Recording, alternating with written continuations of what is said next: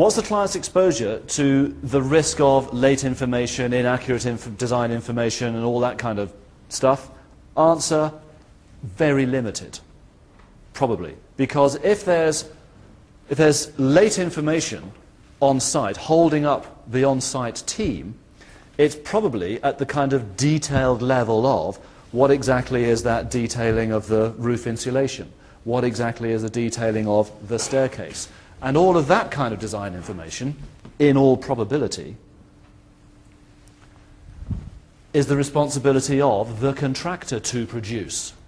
So it's their design team that's falling flat on their face, not giving the information in a timely manner or making it accurate.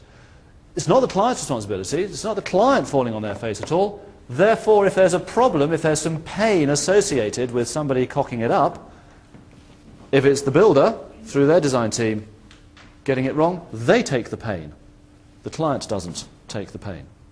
So low, low client risk to the cost and time uh, pain associated with the design risks.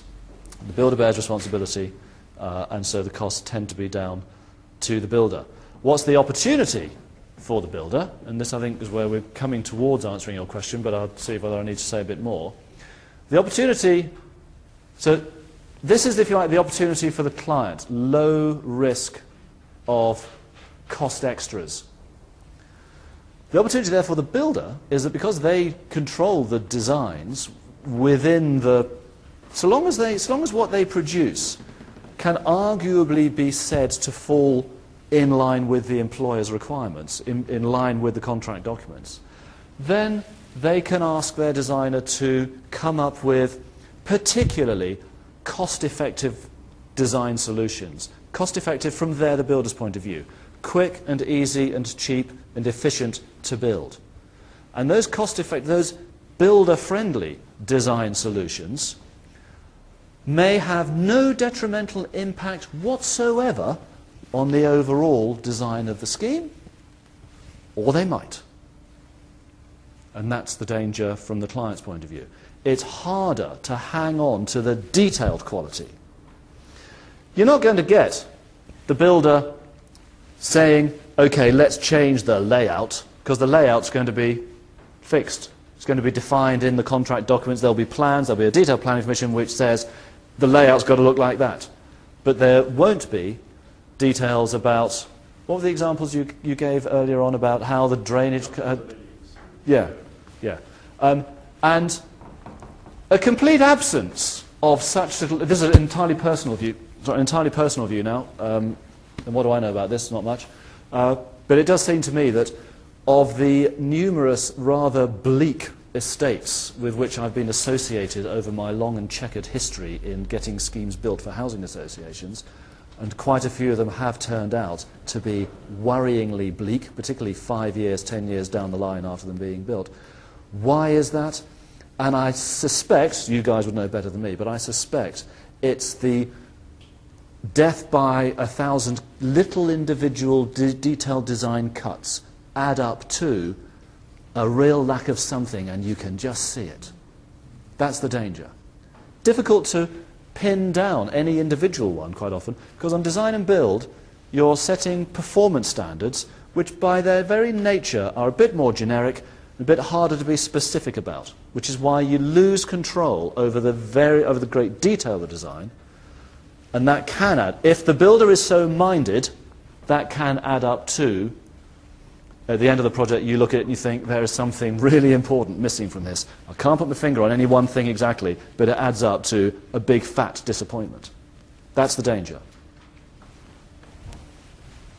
So you want cost certainty and quality, so long as it's there or thereabouts, probably design and build better for you than traditional. Under both types of contracts, the, uh, the usual way of, of trying to make, keep a, keep a handle on the quality of what's actually being built is to use somebody called a clerk of works who is the spot checker who drops in at um, uh, unpredictable periods of time, roams around the site. On bigger sites, they, they might be resident, they might be there five days a week, um, but who goes around and spot checks. The, uh, and I mean, you, can, you can get your architect to do that, but they tend to be more expensive than clerks work. So if you want to maximise the amount of time of someone doing that role, then you probably get a clerk of works to do that. The difficulty becomes on exactly what they can pin the on-site team down to. I mean, your example about the brick wall is, is, a, is, is a good one. Um, if in a traditional contract you're probably specifying in very great detail exactly not just what has to be put together, you know, exactly what type of brick, what type of mortar, the thickness, the foundation design, and all the rest of it, but uh, we will also certainly be uh, uh, referencing codes of practice, ways of working, you know, uh, uh, uh, methods of working, which have to be adhered to.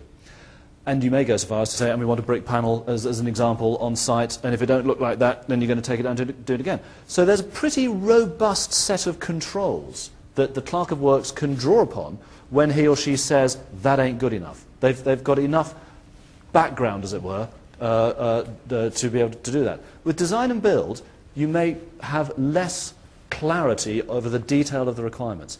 You can still, in design and build, import, and you should, import all of the codes of practice and the ways of working good practice and say it has to be in accordance with this uh, method statement.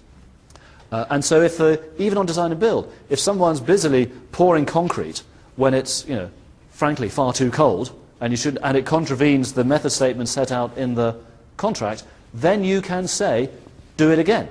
Okay? Because you've got a standard that you can clearly see is contravened.